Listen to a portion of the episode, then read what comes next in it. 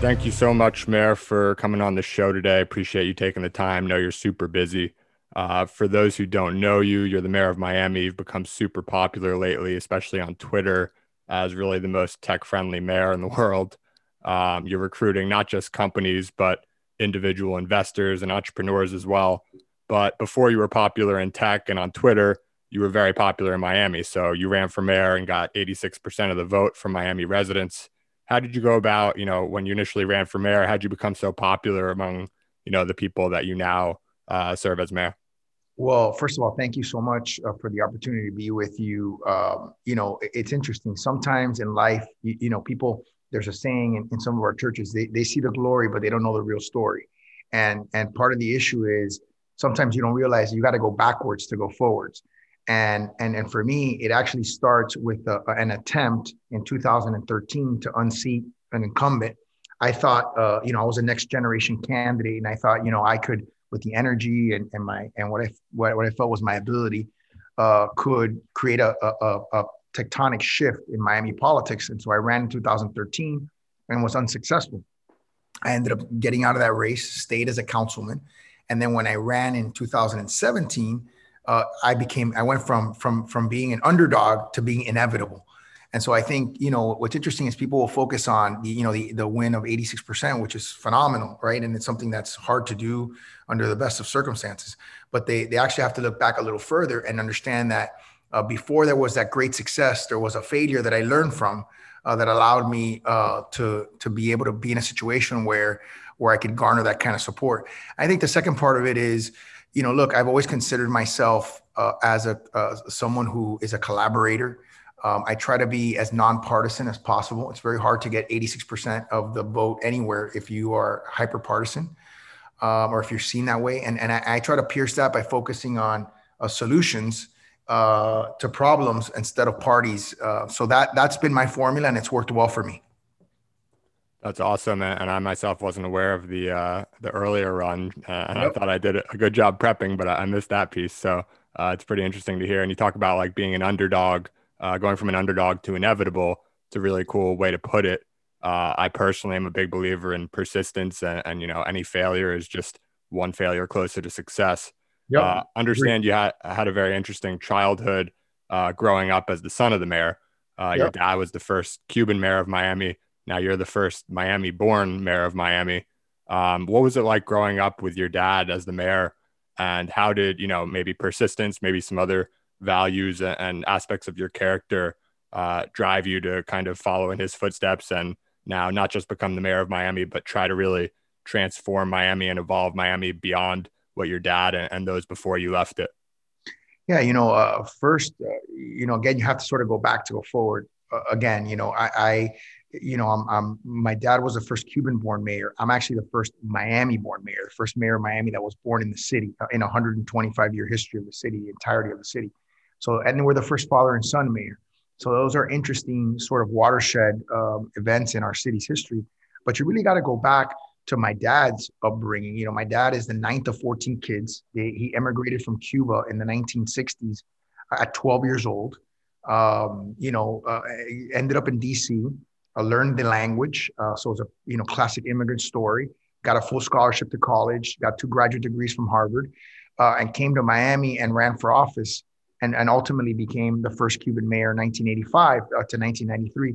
I was eight years old when when that happened, and so it was a very very weird upbringing to be the mayor's son at, at sort of that adolescent time in your life. Um, it's a, it's a hard way uh, to to create an identity for yourself. So I had to find a way uh, over time uh, to create my own identity. Um, you know, obviously preserving the legacy that my father uh, created and, and, and respecting his legacy and his, his uh, advice. And he, he later became an elected official at, at the county level. Um, so, I mean, I mean, it's, it's all good. We have a great relationship, him and I, but I was very fortunate to see the ups and downs of what a political life is, uh, the way people treat you when you're in office versus the way people treat you when you're not in office, which is a, a life lesson about uh, sort of the the fact that it, you know uh, uh, you know, uh, power, if you will, is fleeting. And, and you're going to have people that respond to you when you're in a position of authority. And then, you know, you have your, your, your what I call your real friends, uh, which are the people that are going to uh, be by your side, having a beer with you when, when all the lights go, go off. So that that I've, I've, I've sort of witnessed and experienced, and I think it helps me. It gives me a lot of perspective, um, and it helped. It, it has guided me in that, you know, my father believed in in the future of the city, and I am a big believer and am bullish. And I wouldn't have done this, uh, got on this sort of tweet marathon on tech if it's not something that I felt. Number one, I've been working for 10 years to, to get to this point. And number two, I'm doing it not only for myself and my generation, but for my children and my unborn grandchildren, understanding that every city in America and every city on the planet will ultimately be competing to grow its tech ecosystem. Anyone that is not doing that is being negligent uh, as, a, as it relates to its, its own population. So for me, it was, it was really kind of a no brainer. Yeah, I totally agree that tech, you know, it's driving everything and it's creating a lot of jobs and a lot of value and a lot of great companies in any city or country or state that's ignoring it is probably doing themselves a disservice. Let's talk about the the tweet marathon that you mentioned. Uh, I'll, use your words. You know, we'll, we'll go back a little bit to to talk about where we are now and, and where we will be going forward. Uh, from my perspective, it started uh, Delian from Founders Fund tweeted, "Okay, guys, hear me out. What if we moved Silicon Valley to Miami?" And you responded very simply, "How can I help?" Uh, and that just went absolutely viral. Um, did you have any idea? I mean, what was the story behind that tweet, if there was one? Or you know, I imagine you didn't think too much of it when you actually sent it off. And then, could you have at all envisioned what it would become? And uh, you know, you mentioned ten years kind of in the in the waiting, but did you have any idea that that would trigger this blitz effort to bring uh, you know Miami up to speed as as kind of the next Silicon Valley or the next tech hub of the country and, and possibly the world? None whatsoever. Uh, I, I I will embarrass. I'll make some embarrassing admissions that I probably shouldn't make. One is I didn't know who Delian was, and I didn't even know what the found the Founders Fund was at the time. Uh, so, uh, you know, to me, the concept of creating a Silicon Valley in Miami is something that we've been working on for a decade, creating a foundation. And I didn't even realize, you know, I, I always thought we were making great progress, and, and, we are making great progress prior to the tweet and prior to all this activity. But I, I, I didn't really have a full full grasp of, of how far we needed to go. Um, I don't think I fully grasped it until that moment. And that moment set off my what I call my PhD, right? In in in trying to create a tech ecosystem, understanding, opening my eyes to what really needed to happen, and what really you know to create the real critical mass, and having people like Keith uh, Rabois, who's been such a champion for Miami, you know, Shervin uh, Pishevar, who's been such a champion for Miami, and getting more and more people involved. You know, Jack Dorsey, um, the uh, Winkle uh, Winklevoss uh, twins, having um, uh, you know Tyler and Cameron, having so many people uh, express interest in the city. Uh, this sort of Bitcoin crypto revolution that we're that we're in the midst of. So it just really accelerated. It created. It, it was a moment of acceleration, and it accelerated my understanding, the profound uh, interest and understanding of what it would take to get to to get there. And I basically didn't stop. And the reason why I didn't stop is because it was so positive, you know. And and and the how can I help tweet it's really no different than what I do every day as a politician, as, as an elected official. I'm always asking people constantly, how can I help? And I think, unfortunately, in, in public service, A, people are usually not being helpful. And B, to the extent that they are, they want to put all these preconditions, right? Like, oh, we'll help you, but you need to do this, you need to do that. And I, I wasn't putting any preconditions. All I was saying was, look, I understand that that this industry has the ability to revolutionize our city. And we've been trying to make it happen. And I want to accelerate that. And I think the tweet has accelerated it by a five to 10 year um, uh, margin. And I'm, I'm hoping that, that this uh, moment continues and, and becomes a movement. Yeah, I think you're doing an amazing job so far from the outside looking in. Uh, it was kind of all took me by surprise. I saw Keith announce that he was moving to Miami. I had had him on the podcast previously He's one of my favorite investors. I think one of the smartest investors in the world and, and operators mm-hmm. for that matter as well in tech. Uh, Matteo, I also had on the podcast from Eight Sleep. Pomp, Matteo. I know you spoke with, and he says hi, by the way. Uh, Pomp, uh, and, you know, and his wife.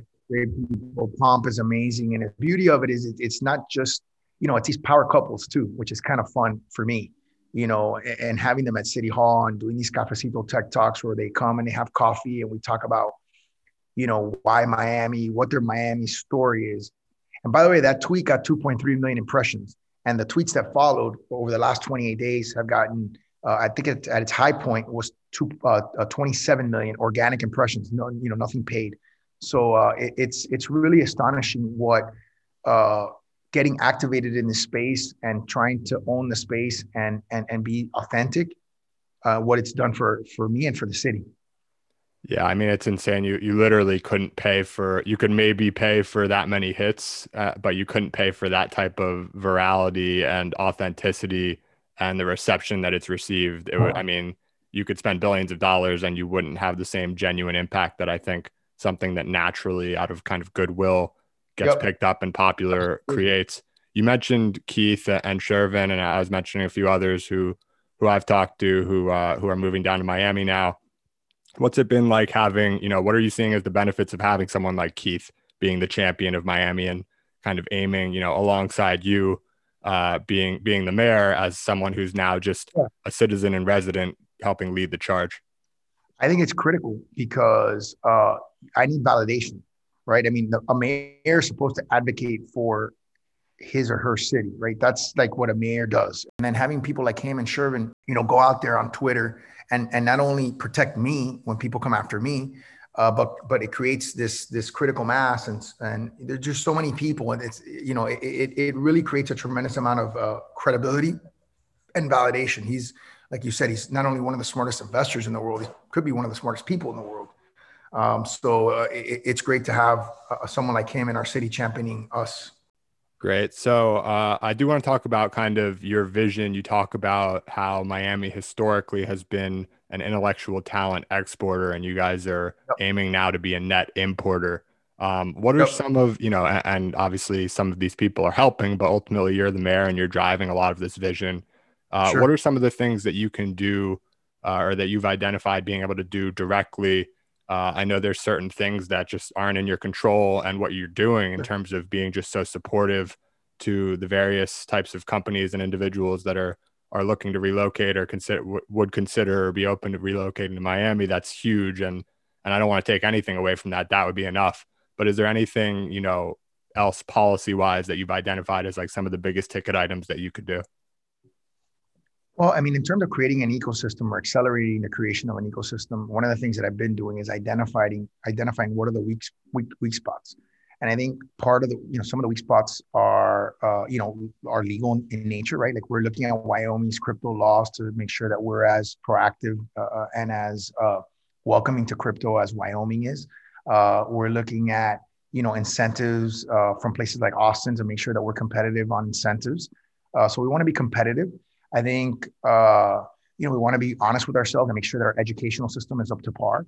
Um, and so that's going to be a, a, process where we're reflecting uh, and also potentially inviting uh, top tier educational institutions to have satellite uh, offices here. What we want is people to be able to get educated here and then stay here. What, what was happening when I was 20 years old is, you know, a lot of people went to Ivy League schools and then stayed in those areas in Boston and New York and Washington. If you're doing politics in LA, if you're going, you know, in Palo Alto and, and in Silicon Valley, if you're going to do tech. So we, we want to change that narrative. So recently, some of the big hits outside of tech, there's also been some uh, movement of, of financial institutions, Blackstone, Goldman Sachs, JP Morgan Chase, yep. uh, Citadel. You know, you guys aren't just aiming to be the tech hub, right? You're aiming to be just a, a huge, you know, big new city for talent of all types. Uh, can you talk a little bit about like your vision for Miami? Obviously, tech is an important component, but the future, you know, Miami in five years, Miami in 10 years, yeah. what does that look like to you? It, it looks like it's going to be the most important city uh, in the United States, hopefully, and, and, potentially one of the most important cities on the planet. Uh, you know, I think what you're talking about is an aggregation of a tremendous amount of capital, right? Not just uh, in terms of tech, but in terms of, of investment and in terms of businesses. And I think when you, the more intellectual ta- capital you congregate in a, in a particular place with the more actual capital, the more propensity for growth. I mean, that's just a sort of simple math.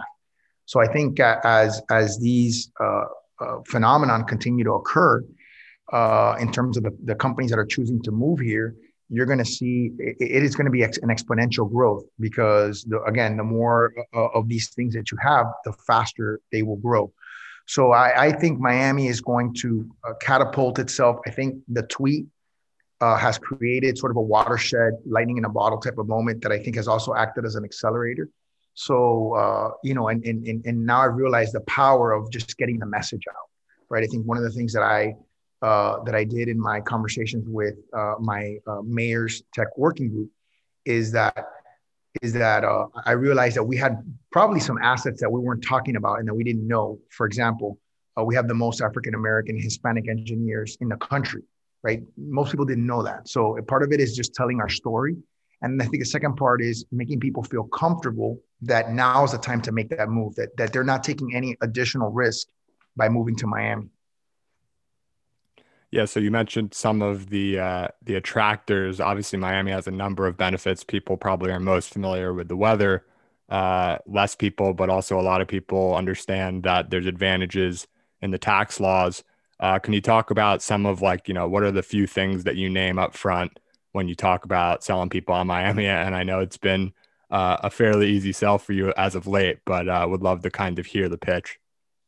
Well, the pitches you've identified some of, of it. You know, part of it is our, of course, our weather.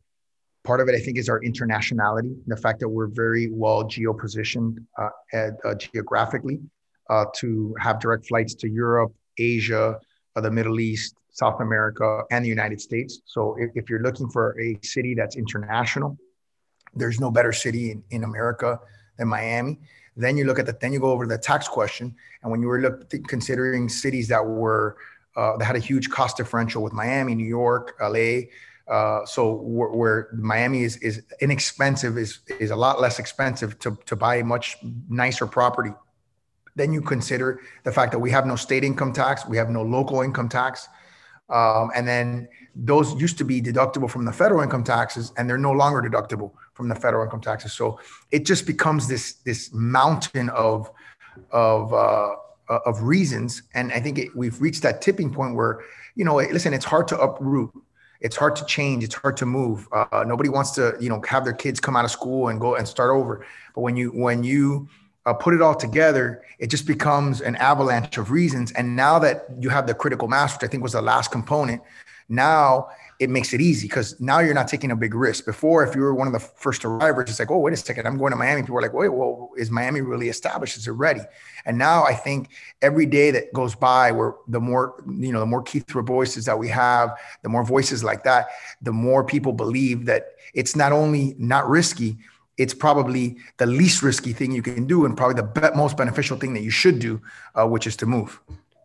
Yeah, and it's very interesting. I see it as like kind of the combination of two factors. So the first is what you mentioned, you know, once you have critical mass and kind of the flywheel effect starts to take hold, it becomes a hell of a lot easier to get a lot of people on board and a lot of people moving. The second factor is that your timing is uh, you know, maybe good in that sense, but also somewhat historic in that we've had obviously a you know a very unusual year with COVID, yep. and what it's done is made a lot of companies remote only or remote first, at yep. least for the foreseeable future. And so you have people who no longer are really tied to wherever they are and are much more willing to move. I myself have been staying in kind of Airbnbs for a good portion of the year and just traveling around and seeing different cities. Um, it's a very interesting dynamic that I think is going to encourage cities like yours to compete for citizens in a way that they haven't really done in the past because it was a lot harder to move out of cities, a lot harder to move into new cities. And now that's kind of it's a brand new ball game and you're the first mayor and really the first politician even at, at the state level to be so kind of forward in, in recruiting again not just companies but uh, individuals with a lot of influence in a, in a world where individual influencers make a ton of difference. Um, so it's it's really exciting to watch. Are you seeing, you know, that type of that that second trend that I that I talked about take full, where people are uh, hopefully you're not seeing too many people, uh, you know, less friction on leaving, but you're seeing a lot of people who are just super willing to relocate or come move down there for a month and stay in, in an Airbnb or something like that. We absolutely are seeing it, and we're encouraging it, and we're actually trying to get companies actively to promote it uh, because we feel that once people get down here, I've heard so many stories of people that said, I came down for a weekend, a weekend turned into a week, a week turned into a month, and now I'm buying a place. So we we actually feel that that landscape is very favorable to the city, and what we're trying to do is convince big companies. You know, uh, there's a lot of different ways. Um, you know, to, to, to achieve the goal, right? One of them, of course, is to continue to get and, and pitch, and, and we'll always do that, a big anchor tenants, if you will, right? Tech tenants. But the other one is to say, listen, send me 500 of your uh, of your of your engineers to work remotely from Miami, and that also helps create more critical mass uh, of talent. And so I think uh, absolutely that's something we're looking at. We're looking at non-competes uh, as something that uh, maybe we will make a suggestion to the state uh, to to reform based on best practices. So listen, we're looking at everything that we can look at to be as competitive as possible and make it as easy as possible for people to move here. Yeah, that's that's great. And I know that, you know, Miami, to your point, it's not like this is all brand new overnight. While it might have gone kind of viral and it might have leveled up by and accelerated by like five or 10 years, you guys have been focused on making Miami to some degree a tech hub for years. And you already have companies. I think Twitter has a good deal of employees in Miami, um, some other companies as well. Uh, and, you know, I, I saw in, in 2017, uh, I think it was the Kauffman Foundation recognized you guys as the number one city for startups, and that was passing Austin. And they found that you guys had more entrepreneurs per capita than any other metro in the states. So that's something that like I would have had no idea about if not for preparing for this interview. And you know, Miami now now everyone's aware, but you guys have kind of built the foundation over the years. One of the problems that I that I found from that Kauffman report was that while you guys are the number one city for startups, the issue has been that there hasn't been a lot of success, or, or at least there's room for improvement in scaling yep. and growth. Uh, how do you plan to kind of help? You know, obviously, again, it's not up to you or in your control. Sure. I totally appreciate that. But what are some things that you can do to help Miami kind of go to that next stage where you don't just sure. have startups, but you have the next, you know, batch of really successful companies growing and scaling? Yeah, I think there's two things. I think one is the part of the reason why we are so entrepreneurial is because we're very much an immigrant community. You know, a lot of a lot of Hispanic immigration communities that are here, but a lot of them own, you know, family-owned businesses where they make money, they do well. Um, you know, they probably are, are in high-income tax brackets, but they see no reason why they must grow into a global company or a, you know, a national company, right? So that entrepreneurial spirit's there to create, uh, to take risk, uh, to create companies and to succeed it's just it's just not uh, thought of as something. Hey, I'm going to create a bakery that's going to be uh, franchised in the whole United States, right? So, or, or whatever the the business is, uh, dry cleaning store, or whatever, anything. Um, so I, I, think that's part of it, and, and there's certainly a professional culture uh, in terms of people wanting to be doctors and lawyers and and and uh, and accountants. But I think I think the the second part of it is that you know you really didn't have that kind of VC money uh, that would be necessary to fuel uh, to and to give the gasoline uh, for companies that are starting up to scale up. So I think that's part of it, and I think the, the third part of it we've already talked about, which is a lot of that intellectual talent of people that would been that would have been scaling is probably Miami created talent in terms of they were born here, they went to high school here, and they left to some Ivy League school, and they are scaling up in other parts of the country. So part of it is just getting those people back uh, to Miami. Right, and that, that all makes sense. I, I want to go back and, and, talk about some. You know, you mentioned um, you know Pomp obviously and, and the Winklevosses, uh, and you brought up Bitcoin and crypto a couple times. Said that you were yep. looking to to Wyoming and talking with them as they're kind of the most crypto friendly state right now. Um, you know, being a tech hub is obviously hugely important, but even just being a crypto hub in the United States would be phenomenal from my perspective for uh, you know a phenomenal addition of talent for for Miami. Arguably, there's no group of people you know in, in, terms of coders and engineers that's kind of more at the cutting edge in the world right now, and it's very much a global movement which could attract global talent. Um, I saw that you were reading like the Winklevosses book. I saw Pomp tweeted, you know, potential about you guys, yep. you know, integrating Bitcoin into the the states into the city system a little bit. Um, what's your current understanding of Bitcoin? And you know, just for some background, this is something like I, have had a lot of crypto related people on the podcast, and and Bitcoin is something that I you know I've spent a lot of time studying and understanding, and I think it's an incredible technology. So would love to hear. Uh, understand yeah. you might just be getting started, but would love to hear your perspective. Sure. So I'm sure you know a lot more about it than I do. Um, I think the concept of creating essentially a currency uh, which has a decentralized uh, authentication system, essentially, uh, which and it has a finite amount of of that quote unquote currency, uh, so that you don't have government intervention for you know you know money supply issues and things of that nature. Uh, I, think it's a fascinating uh, concept, right? And and and I think that that as far as so far Bitcoin has, and, and there are probably other cryptos that have achieved this, right? They, they have shown themselves to be impenetrable so far uh, in terms of real hacking. Um, they've been accessible and available to be exchanged, and there's a certain amount of liquidity. Um, they're very liquid so far, um, and and they've managed the regulatory environment, I would say, fairly well uh, given the fact that you know I mean that fairly well, and that they haven't been squashed right by any sort of regulatory agency. So I, I, I consider that a win, uh, and I do think that they're becoming more and more mainstream. So I don't know where, where does that put me? You think in terms of my explanation, uh, in terms of zero to to ten, uh, in terms of understanding of, of of what it's about.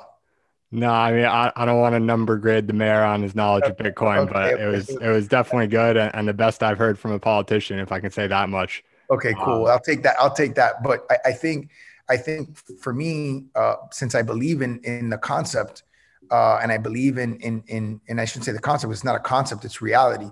Uh, since I believe in it, I, I, I do think that I want to particularly focus this year on doing some more integration stuff, um, like being able to make uh, payments to, to government, like taxes or or fees and things of that nature. So that's what I want to focus on this year. In terms of investment, uh, which is what Pomp uh, talked about. You know, we have to look at what our investment portfolio is. Our biggest issue is that we have risk tolerances in terms of what we can invest in. It's not the actual investment itself, uh, whether the investment was a commodity or whether the investment was a currency or wh- whatever the investment is. It's it's it's about risk tolerances. So I've got to look at whether we have a percentage or an ability to p- put a percentage of our money in a, in something that has the level of risk tolerance that that Bitcoin has just just by virtue of its newness. Um, but but you know, it's funny because I put out a, a I, I sort of quoted something that Pomp said in in a and I think it was a CNBC interview where he talked about uh, Bitcoin being a very stable investment in an unstable year. And I got a lot of people that you know sort of tweeted at me and, and called me and texted me and say, "Hey, you can't say that Bitcoin is stable." And I said, "Well, first of all, I qualified it by this year, right? uh, which is already a known year. So I can look back and say that this year was it was stable in the sense that it was it, it performed well in comparison to all the other markets in a year that was very unstable. And so even then, I got people arguing with me. Well, stability is not about growth; it's about you know you know uh, the volatility, right? So even growth can be volatile. Uh, so I, I, so we got into big arguments and discussions about that. Uh, but but I, I think Bitcoin uh, is here to stay. I think cryptos are here to stay, and I think they are going to be more and more mainstream as time goes on. So I'm bullish on that. It's very cool to talk with you about this, and I, I you know I have to give my two cents a little bit. I think you know going back to what you said about Miami, that it's been attractive for tech for a while, but you need to have kind of the critical mass for uh, you know people to start coming, and then the effect just you know network effects. It, it starts to grow where people are more comfortable coming because there's more people there, and then the more people there, more people are comfortable coming, etc. Bitcoin, uh, you know, ha- has come to fruition from that very same effect, people believing, and then the price going up, and then people seeing the price going up, and more people believing, et cetera, et cetera. And what I think is interesting for you, if I can just say one quick thing, is that you have companies like I, I don't know. You mentioned Jack Dorsey earlier. I don't know if you've yeah. talked with him about like Bitcoin specifically, but um, they at, at, at his company Square put I think one percent of their uh, balance sheet in, in Bitcoin. Uh, other companies have been more aggressive and put their entire balance sheet in Bitcoin. What I think would be interesting, I, I totally appreciate you have this risk, um, you know, to, to manage with your portfolio. But even if you could just put one percent or even less than that, whatever you know, say Bitcoin is viewed as a hundred percent risky investment, which probably right. it's not. Um, but but if it was, which is you know fair, then right. if there's a very small percentage that shouldn't really affect the risk of the right. overall portfolio and it can actually grow quite large and the reason i bring the network effect up is because um, you know other cities may see miami as kind of the first city to formally do that and very publicly do that. Obviously you're becoming a very public figure and then they'll follow and it'll kind of be a self-fulfilling prophecy that the amount that you put into bitcoin will then appreciate because other cities have seen miami do it and might follow suit So I, I, totally get that. And that's, by the way, Pomp made the exact same argument and it's a good argument. You know, basically he's like, look, pick a number that you could like lose completely and, and use that number because the signaling effect, like you said, uh, of, of, of the city doing it and being a first adopter would be so significant that it, it, it diminishes or if, if not completely eliminates the possibility that it will actually be a losing bet. Right but uh, and I don't think it would be a losing bet. By the way, it's more of an issue of just you know you don't have you know a, bunch of Francis Suarez's my age running around in our government, you know, or, or in government generally. So just think of that, you know, and, and the other people that I have to convince uh, because I don't do things by executive fiat, right? I have to do things through through consultation, through uh, collaboration. So I have to sometimes convince people that are, you know, my father's age um, you know, uh, to go along with me. And and and and there are things about Bitcoin that I think, uh, you know, there are reputational things that I think they've done a great job over time of dealing with. But those things linger in, in in the minds of some people, and so you know, I think we all collectively have to do a good job of making sure that we can um, push forward because I do think that breaking those uh, barriers of, of legitimacy and breaking those barriers of, of mainstreaming is incredibly important for Bitcoin's uh, continued growth. Yeah, and I, and I totally appreciate your point. And I'm not trying to make it seem like it's a it would be a trivial effort by any means. No, I know, I, I know, think, I know, I know you get it. I know you yeah, it. Yeah, Yeah. and I and I think that you know just to to conclude on, on the subject, I think you know like you said when you tweeted at, at Delian, you you didn't even know really what you were getting yourself into, and it ended up being kind of the catalyst for a lot of this. I think that uh, getting you know whatever it is 0.1% uh, into bitcoin or, or whatever it might be would be one of those things that might seem like just one of a number of actions but could actually end up being like the thing that helps a lot of momentum. Uh, so it's, it's, interesting and, and, i really you know it's it's super cool to hear uh, your perspective and obviously you've you've been reading up on it and everything like that. So uh, super interesting i'm going to keep reading on it by the way. That's just the first of two or three books that i'm going to read on it because i I want to know a little bit more about the nuts and bolts and have a pretty good sense of it because I have been, you know, I've been reading upon about it over over time. Um, but but yeah, uh, I, am a believer. Yeah, I'll, I'll, send you something I wrote about it if you're interested. Obviously, a lot sure. of great people are writing, but um, I, I, take a very fundamental approach and try to be really reasonable about yeah, it. I would love to read it. I would yeah, so, love. So I'll I'll send that your way. Um, I want to talk a little bit, you know, moving away from uh, the the growth of Miami and the tech focused stuff, which is all super interesting and was you know fascinating to hear your your take on on a lot of those questions I had. But I want to talk a little bit about more. You know, we have like five or ten minutes left. Just you know, more traditional politics um, outside of this last month or so. So one one exciting you know thing for you I heard is that you're going to be the president of the U.S. Conference of Mayors in 2022. So you know, congratulations on that. First of all, what does that mean to you? It's incredibly important. I mean, it means that my colleagues, uh, all the mayors of the United States, Republicans and Democrats, have decided that I am the right person to lead uh, all the mayors of the United States uh, for the year 2022. There's going to be some, there's going to be an announcement tomorrow. I don't know when this podcast is actually being published, uh, but uh, that will sort of uh, extend that.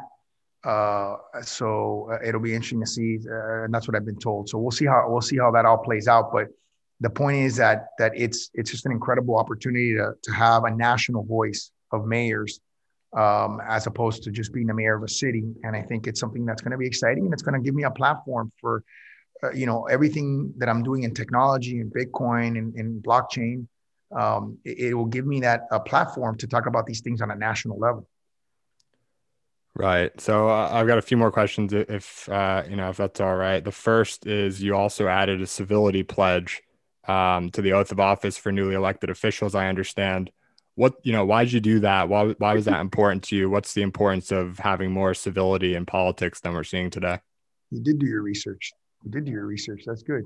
Um, I, I, I again going back to how I got elected by eighty six percent. You know, I I I think civility is a lost art in public discourse.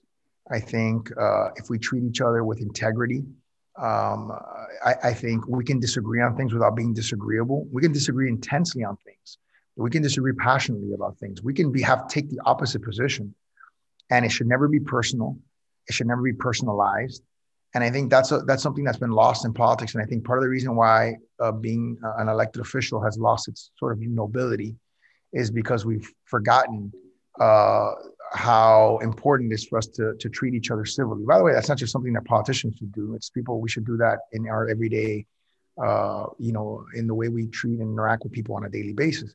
But I think certainly uh, when you're in a public position, it becomes even more important because uh, everybody's looking to you and, and, and everyone is analyzing everything you do and say and scrutinizing it. So I think uh, your actions have to even be held at an even higher standard. So uh, to me, the reason why we did it is because I think that you know, besides being on the blue team or the red team, what's most important, I think, in, in a politician is that they're a good person, that there's someone that cares, that there's someone that obviously acts with integrity, but that also treats other people kindly. And I think part of the reason why I asked, how can I help? Is because to me that's the fundamental question that we should always ask our, each other right? I, think i think the miami community now needs to, to ask me how can they help me? Because i'm overwhelmed you know in my dms and you know in the interest of podcasts and people that want to talk about this. So i'm going to need help. And that's uh you know and that's important too. Yeah so you talked about you know not being too far on, on either side of in terms of party lines uh, and taking a very bipartisan approach um, I know, you know, technically you're you're a Republican, but you know, correct me if I'm wrong. That's not you, you couldn't just like look up the Republican playbook and, and set of policy kind of perspectives, and, and, that wouldn't necessarily align directly with you. You take an independent view and think for yourself and come to your own conclusions with more of a problem solving mindset, like you talked about. Uh, I do want to you know wrap up with with one issue that's that's a tough issue, but I'd like to hear your perspective because um, you know you're you have a Cuban heritage, but you're a Republican. I think immigration is something that yeah. you know people talk a lot about, and people tend to get on both sides of the argument very uh, you know passionate about and extreme about. And I understand some people have certain backgrounds, but uh, from my perspective, there's just briefly like you know U.S. is obviously built by immigrants, and you know immigrants have played a fundamental. The, the, America wouldn't be what America is at all without immigrants and there's no you know there's no denying that. There's no reasonable way to deny that. At the same time those people who you know are overly sympathetic from my perspective to illegal immigrants for example um, i think you know there's a reason we have policy and there's a reason that there's a legal process to immigrate to the united states. And you know we might be able to change that policy and change some of the laws but it's not as easy as saying like let everyone who wants to come come or don't let anyone in there's actually probably an answer in the middle sure. uh, and, and, you strike me as someone who's kind of a middle-minded person yeah. and with your background uh, you know a family that that immigrated to the us very recently uh, and also kind of understanding maybe the republican perspective yeah. as a republican would love to hear kind of your thoughts on the issue at a national level yeah it, it's one that uh, you know I, I struggle with certain arguments that people make on it. And i and to me it, it, really shouldn't be to me it really shouldn't be a fundamentally difficult issue. Um, i think uh, if you want to be an american and what like you said what's great about this country is we are a country of immigrants so we have to start there. I mean if, if for example the laws were such that when my parents came they would not have been able to come for whatever reason then i may not be an american i may not have been the mayor and who knows what i may not be in the future so there was a process and, and, and a legal framework for me to be able to uh, become a US citizen. How has that legal framework um, adapted over time? Uh, I think in some ways it's adapted unfairly for certain people over others. And I'll give you, you know, we're, we were one of the privileged uh, groups, right? If you, if you, uh, if you were Cuban, there was a, in the Cuban Adjustment Act, uh, wet foot, dry foot. If you were Cuban and you you touched American soil, you were automatically eligible for political asylum and you were automatically eligible to become a citizen. Um, and so we benefited from that for decades in, in the United States, but nobody else did. Not if you were Mexican, not if you were Haitian. Uh, you know, so that to me was, it always sort of, uh, it, it, bothered me, you know, as, as, someone who feels like there's someone who, who should be, uh, you know, who, who, who wants to pursue fairness, right? So I think, I think the problem is that our, our system is somewhat broken. Uh, but I think if, listen, I think if you are a law abiding person that wants to uh, pay taxes, that that has the ability to get a job in this country. Because right now, or pre-COVID, we were at full employment. Uh, some would argue we were at hyper full employment. Um, and and you know, and there's no national security reason why, you know, we can't deny your entry. Then you should have the ability to potentially become a U.S. citizen under our legal immigration laws, right? And so I think part of the problem is that it's just it's like so many problems in our country uh, they become hyper uh, politicized. I mean, COVID, for God's sakes, which is a pandemic, has become hyper politicized. You know what I mean? And, and so we have to get away from hyper politicizing these issues and we have to start looking at these issues as problems that need to be solved. And if we look at it as a problem that needs to be solved and we have some fundamental guiding principles, some of the ones you articulated, some of the ones I'm trying to articulate, um, I think we can find a common ground and come to a solution where we can have a legal immigration system that is respected and that is good for the country, it's healthy for the country. I don't think it's that difficult. I think what makes it difficult is that this there's a artificial construct that if you're on the red team, you must think this way, this way, this way, and this way, and you must vote this way, this way, this way, and this way on the issue. And if you're on the blue team, then you must think and vote this way, this way, this way on the issue. And I think we just if we could just take that one issue and say, hey, this is one issue, we're not going to make it partisan. We're not going to do a red team, blue team thing. We're let's gonna we're going to do an experiment. We're just going to look at it as a problem that we need to solve uh, and we're going to reflect on our own how we got here as citizens and what makes this country great, like you said. And, and, and you look at tech as a great example. Tech is, is, is a, an industry that is completely dominated by immigrants. Um, and but for you know having a healthy immigration system over a long period of time, you know we wouldn't have a lot of these innovators and these creative minds, people who are very entrepreneurial, people who are salt of the earth, who really want to uh, do well. So I, you know, I don't know if I've given you a good answer or I've given you a political answer, but I, I feel like that's where I'm at, and I really don't think that it would be that difficult to solve if we um, looked at it from the perspective that, that I look at it.